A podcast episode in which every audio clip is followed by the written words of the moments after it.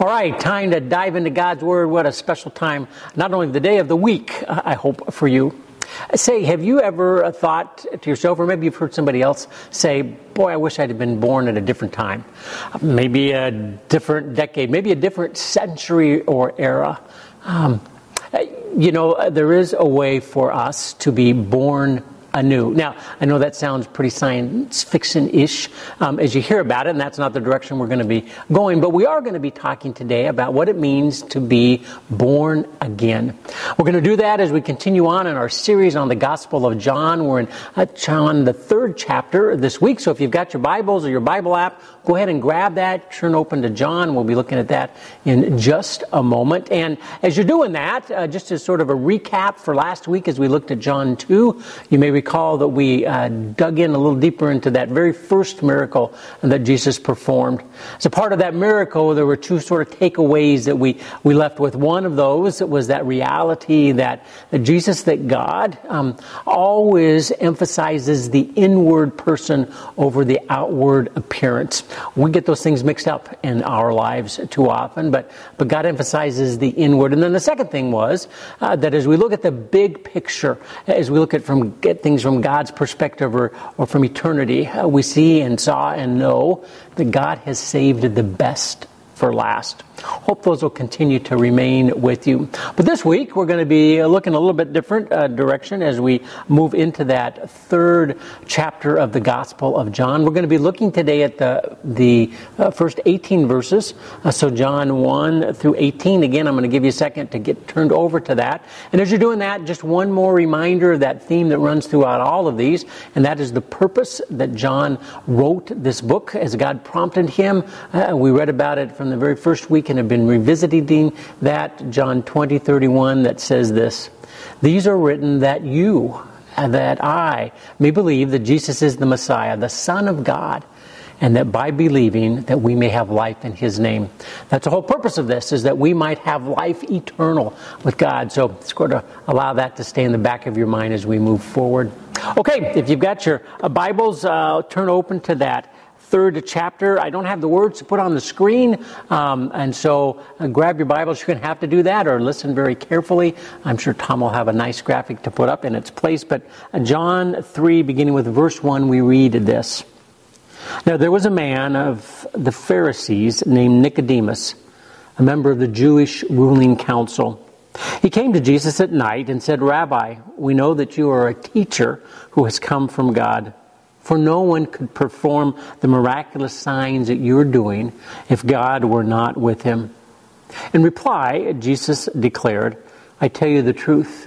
No one can see the kingdom of God unless he is born again.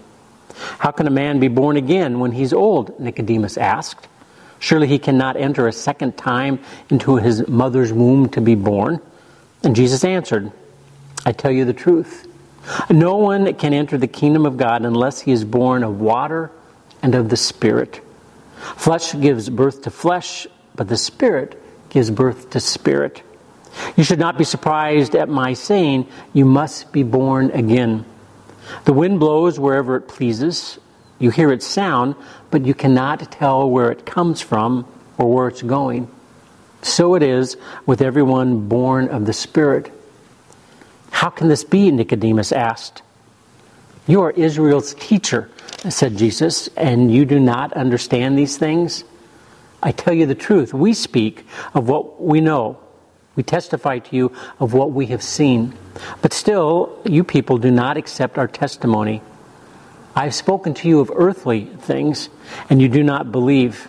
How then will you believe if I speak of heavenly things? No one has ever gone into heaven except the one who came from heaven, the Son of Man. Just as Moses lifted up the snake in the desert, so the Son of Man must be lifted up, that everyone who believes in him may have eternal life.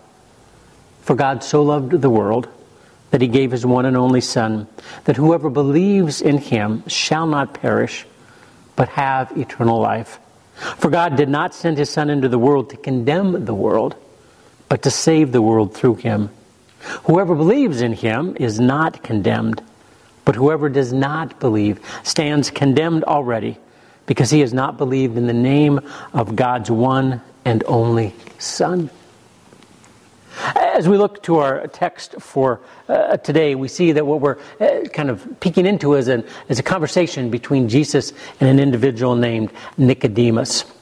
Um, now, uh, Nicodemus is interestingly only referenced uh, here in the Gospel of John, um, at least in this context. The story is not found in any of the other Gospels. And we know a little bit about Nicodemus, but not a lot based on what we've just read.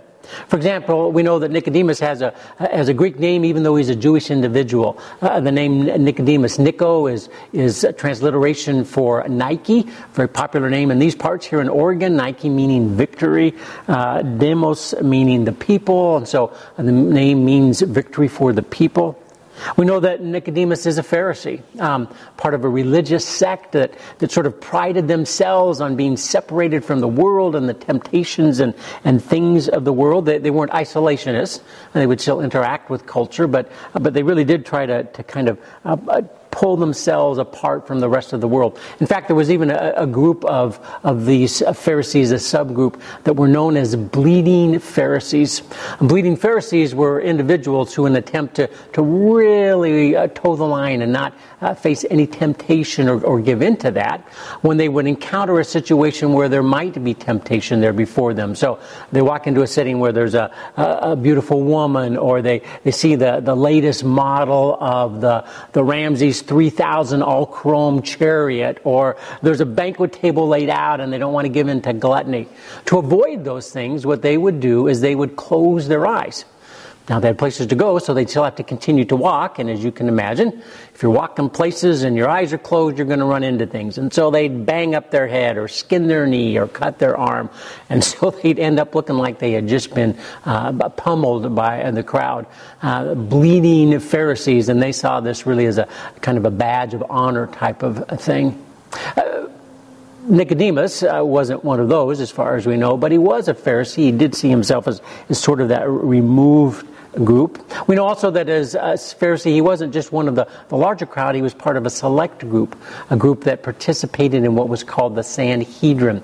That was a, a special body uh, there among the Jews that was made up of Sadducees, of Pharisees, 72, um, and then the additional uh, member of the chief priest. And as a, a member of um, the, the, Pharisees, um, Nicodemus was a part of a very select group that, that would deal with, with issues that weren't just religious in nature. They really had an impact on both the, the political and social life uh, of all of the Jews there in that area. We know that Nicodemus uh, was apparently uh, regarded in very high esteem as one of great knowledge and learning. Uh, we're aware of that because we read in John 3:10, "You are Israel's teacher," said Jesus, or um, other translations say, "You are the teacher of Israel," indicating that he had a unique, distinct, special role in, in the teaching of things. But as a part of one who was unusually wise, Nicodemus was also smart enough to recognize he didn't know everything. And so what we see is that uh, Jesus and Nicodemus have this encounter. In fact, the scripture tells us that uh, Nicodemus went to see Jesus at night.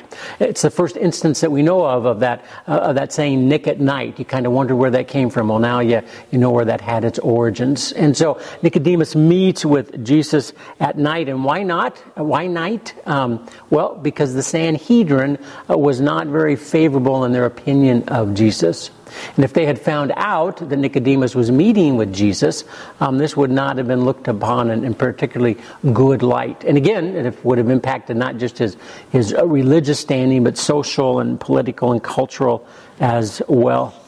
And so they have this, this encounter, they have this first meeting, and as they do that, we see that Nicodemus moves into a, a, conversation that really takes him into, into four stages of what will ultimately lead him to a place where he is born again. We read about that in just a moment, where there's spiritual rebirth that takes place in his life. And he begins this process with a step that I think is still fairly prevalent today. In fact, I think all of these stages are still very much lived out among people today. The first one of those things is that there was an element of caution in his life. As he's approaching Jesus, there's a, a little bit of, of, hesitancy, there's a little bit of, of resistance. Um, again, he goes at night because he doesn't want to, to risk his reputation. And, and it's not all that dissimilar to, to how people approach Jesus yet today. Uh, they're a little hesitant. They don't want to be classified as a Jesus freak or a, or a religious fanatic. And, and so they, uh, they, they know there's something more to him, but they're, uh, they're kind of slow in, as, as they move forward in that. In the second chapter of John 3, we read these words.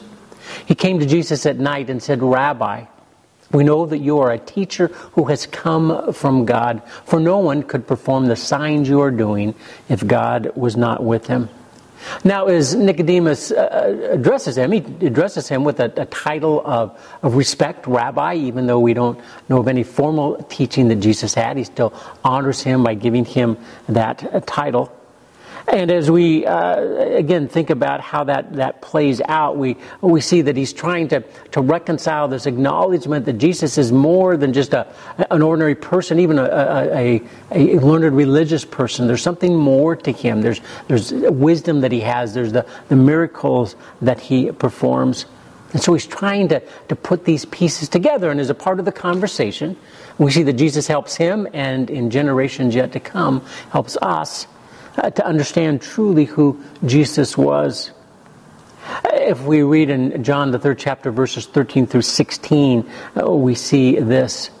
No one has ever gone to heaven except the one who came from heaven, the Son of Man. Just as Moses lifted up the snake in the wilderness, so the Son of Man must be lifted up, that everyone who believes may have eternal life in him. For God so loved the world that he gave his one and only Son that whoever believes in him shall not perish, but have eternal life. Jesus was prompting, was moving Nicodemus, Nicodemus to that place where, where he would begin to understand the importance of this, of this new birth, of this spiritual birth, of this being born again. You know, the, the text there, one and only son. Um, in, in the Greek, the word for this is monogenes, which means one of a kind, unique. As uh, Nicodemus would eventually come to know, he would see Jesus as all that Jesus was fully God and fully man, that which has never been before or been since. So he starts off with this, this cautious approach, but as they engage in this conversation, Nicodemus finds himself drawn deeper and deeper into, into this, um, this discussion that they're having. So he moves to the second stage, and that is the deepening curiosity. In the fifth chapter of John 3, it says this Jesus answered, Very truly I tell you, no one can enter the kingdom of God unless you are born of water and the Spirit. Now, Nicodemus understood the, the born of water part. Um, oh, women, when they're about to give birth, the water breaks. He, he knew that part. But what's this, this born of the Spirit? That was a new idea to him. And though a learned man and a spiritual man and a, and a godly man, uh, this was just simply something that Nicodemus had not yet grasped. And so they uh, continue on in that uh, conversation, and Jesus begins to explain the significance and the importance, in fact, the essential element of, of having this spiritual rebirth. Now, if we think about birth, um, all of us um, have some experience there because every one of us watching this has been born. You know, I heard once that um, that that pregnancy is a, a genetic trait. If if your mom got pregnant, then your grandma probably got pregnant as well. Uh, there, there's just that reality that if we're we're born, we're here. But one of the unique things about about being born, as you and I have, is that we had no say so in the process. We had nothing to contribute. Zero, zip, nada, not a single thing. It was a decision that was made between a man and woman, hopefully husband and wife, hopefully in, in a proper context so that when you were born and I were born, there, were, there was celebration and rejoicing in that. That's physical birth. But spiritual birth is a, is a very different kind of thing because in spiritual birth, we have complete say in whether that happens or not. We are in absolute control of that. We are the authority of whether that's, that's going to move forward or not. Now, hopefully, um, there will be rejoicing if we make that decision with friends and family. In today's world, it's hard to know what the reaction will be. But there is a group uh, that gives great fanfare whenever someone makes that decision uh, to turn their life over to Jesus, to, to experience that spiritual rebirth, and that is the angels in heaven. We've talked about this before, but in Luke 15, Jesus says, In the same way, I tell you, there is rejoicing, there's celebrating in the presence of the angels of God over one sinner who repents. It's great news for God and, and, and those uh, connected with God. And so we see that as, as uh, Jesus continues on in this, this conversation, he, begins to unpack this even further as far as, as what is experienced there.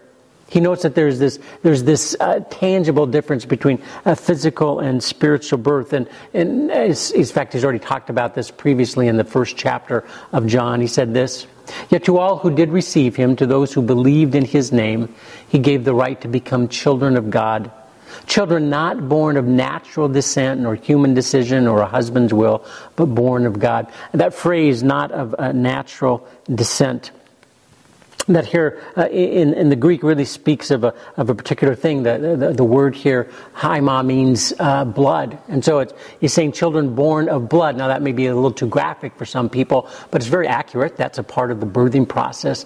There's blood that's in, involved. And so Jesus said, on the one hand, there's, there's the physical birth, involves water, involves blood, and then there's this other kind of birth, where individuals are born of God, of the Spirit. In John 3 6, he reiterates just one more time this idea with these words Flesh gives birth to flesh, but the Spirit gives birth to spirit. Jesus then uh, goes on to uh, kind of anticipate a question that, that he knew Nicodemus must be wrestling with at this point, and that is, well, well, if there is this spiritual rebirth, how do we know if we've experienced it? In Nicodemus' mind, maybe he's asking himself the question, how do I know if I've experienced that yet? And so Jesus responds with these words in John 3 7 and 8. You should not be surprised at my saying you must be born again. The wind blows wherever it pleases, you hear its sound, but you cannot tell where it comes from or where it's going. So it is with everyone born of the Spirit. He's saying that, that when someone's born of the Spirit, there's not going to be a, a heavenly spotlight that shines down from heaven. There's not going to be some supernatural sign that suddenly appears on your chest saying born again or, or spiritual re- rebirth. But he, has said, he does say that there is going to be something that's noticeable. In the same way that we can tell the wind's blowing by seeing the branches wave back and forth, or in um, severe circumstances like a hurricane, we see actual uh, buildings torn down.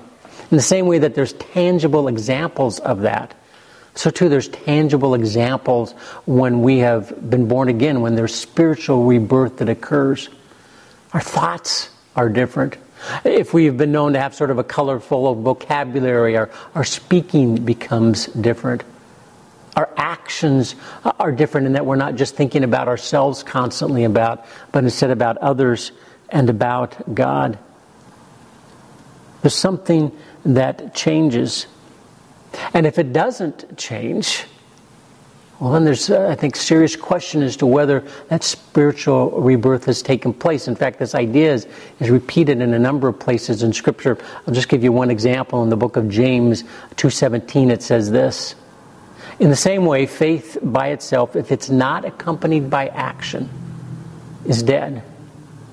Uh, we can talk uh, uh, about being followers of Jesus, but if there isn't something different in our lives, if there isn't some demonstration that we're, we're living in closer conformity to the image of Jesus, then maybe we need to revisit that question of whether spiritual birth has actually occurred. Okay, so we have these, these first two steps that have taken place. There's the caution that Nicodemus demonstrates. There's this, this curiosity uh, that sort of piqued his interest that, that Jesus has spoken about here. And then he moves uh, to a place of conviction. Jesus uh, concludes this, this sort of a dialogue by giving a comparison between an Old Testament story and of an upcoming crucifixion, which hasn't happened, but Jesus knows is coming. In John 3:14, he has this to say: Just as Moses lifted up the snake in the wilderness, so the Son of Man must be lifted up. In Numbers, the 21st chapter, we read of an incident where the, the people of Israel are wandering out in, in, the, in the desert. God's uh, put them there for 40 years um, to, to hopefully learn a lesson, but they're not learning very quickly. And so they continue to gripe and complain day in and day out, even though God is meeting their ever, ever, every need. And finally, on, on one occasion, God just has enough. And so he, he brings forth all of these venomous snakes to begin to bite and, and ultimately kill a number of the Israelites. Uh, the, the people of Israel repent. You know, there's nothing like having a snake attached to it to get you to thinking about God and, and maybe repenting again. So the, the, the people uh, repent. And then uh, following that, uh, they cry out to God, and, and this is how that plays out in Numbers 21, verses 7 through 9. We read this. The people came to Moses and said, We've sinned and when we spoke against the Lord and against you. So pray that the Lord will take the snakes away from us. So Moses prayed for the people, and the Lord said to Moses, Make a snake and put it up on a pole. Anyone who is bitten can look at it and live. So Moses made a bronze snake and put it up on a pole. Then, when anyone was bitten by a snake and looked at the bronze snake, they lived. Jesus here is, is uh, sort of giving an, an, analogous demonstration or explanation of, of how, in the same way the, the Israelites would look to this pole, uh, we are called to look up to Jesus, who ultimately, again, uh, would come uh, to be lifted up on the cross. Just as the Israelites looked uh, to that which was lifted up, the serpent, and receive life, so those who look to Jesus as he's lifted up uh, there on that cross will receive life. Not physical life in the way the Israelites would, but spiritual life.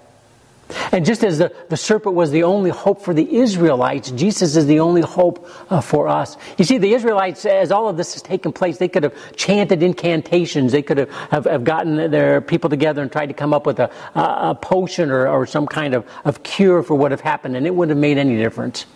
The snakes would have kept biting, and the people would have kept dying.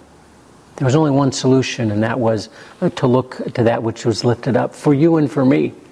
The world espouses lots of different choices out there, a lot of different options, but there's still only one solution. And that's to look to the one who was lifted up, Jesus, who gave his life uh, for you and for me and for all of humanity.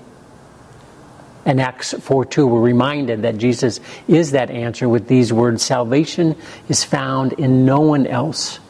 For there is no other name under heaven given to mankind by which we must be saved.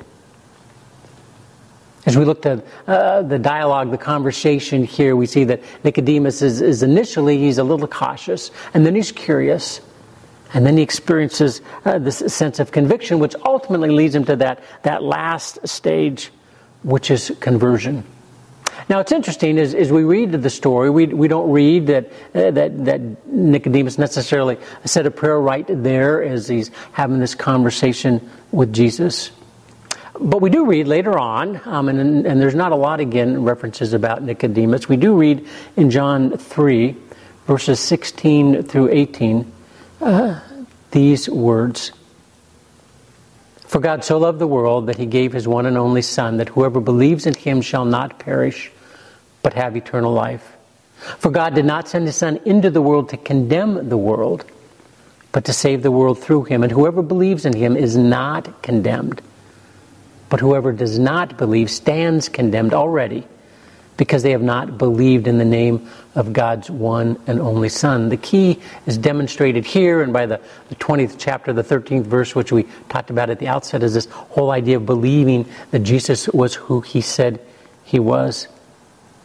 Again, we're, we're not told what exactly happened with Nicodemus at that moment, but as we, we read about Nicodemus later, and near the end of, of Jesus' life as a, a part of the, the crucifixion story, uh, we read this interesting description. And in John 19, verses 39 and 40, it says this that he, and he referring here to, uh, to Joseph of Arimathea, he was accompanied by who? Nicodemus the man who earlier had visited Jesus at night. Nicodemus brought a mixture of myrrh and aloes, about 75 pounds. Taking Jesus' body, the two of them wrapped it with the spices and strips of linen. And this was in accordance with Jewish burial customs. You see, somebody doesn't do this for another unless they care about them, and I would suggest uh, Nicodemus didn't do this unless there was a, a relationship that he had with Jesus. There's just too much to risk. I remember what we talked about before. There's, there's the, the religious, the social, the political uh, parts of that. And obviously, by taking steps like this, uh, word's probably going to get out.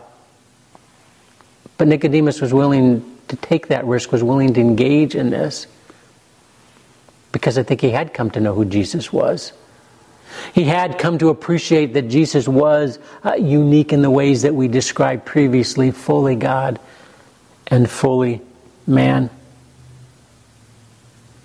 When everyone else had deserted Jesus, even his own disciples, it's Nicodemus and Joseph who are the ones that show up and show the respect uh, that Jesus deserved as they were there to prepare his body.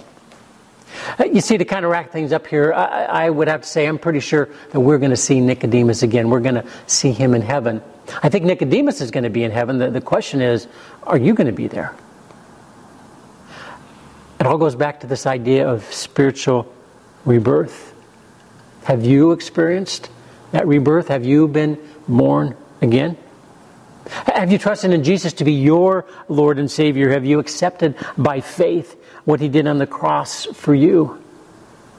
If you have, then you are born again. If you have, then you have experienced that spiritual rebirth. Your sins are forgiven. The Holy Spirit dwells within you. You will reside forever in heaven. But if you're unsure, if you don't know, well, this is a good day to, to make sure. This is a great day to get things right. And so, as I did last week, I'm going to close with just an opportunity for you to say a prayer. Remember, the whole purpose of this gospel is you might believe.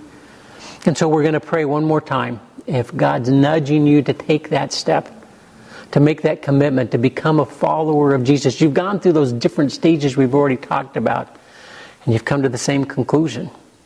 Jesus has to be who he says he was. Well, then, he wants to be a part of your life. He wants to be in your heart. And so, if you'll bow with me, uh, please recite this prayer in your own heart um, as we close this uh, time of our sermon together. Father, thank you for your love for me. Thank you that uh, your Son was willing to come and pay the price for my sins. And Lord, forgive me. Forgive me for the things that I've said. Forgive me for the things that I've thought.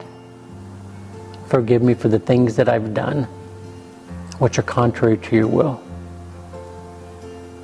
And Lord, let me start afresh today as I invite you into my heart as my Lord and as my Savior. Father, fill me from top to bottom with the presence of your Holy Spirit. And may this be the beginning of an eternal adventure filled with joy and peace and contentment as I keep my eyes focused upon you. And I pray all of these things in Jesus' name. Amen. Say, if this is a decision that you made, we'd love to hear about that. I'm not because we're trying to be nosy. Um, we just want to try to come alongside you. You know, it's always helpful when you begin something new if there's someone that can, can help you with that. We would love to be there for you. So send a note to, uh, to my email, uh, give a call to the church office. Just let us know somehow. Um, if you want to get together, that would be great. At the very least, we can get a Bible in your hands uh, so that you can begin this adventure in the best way possible with God's Word. Um, and if you have made that decision, congratulations. Your eternity has been changed from this moment forward.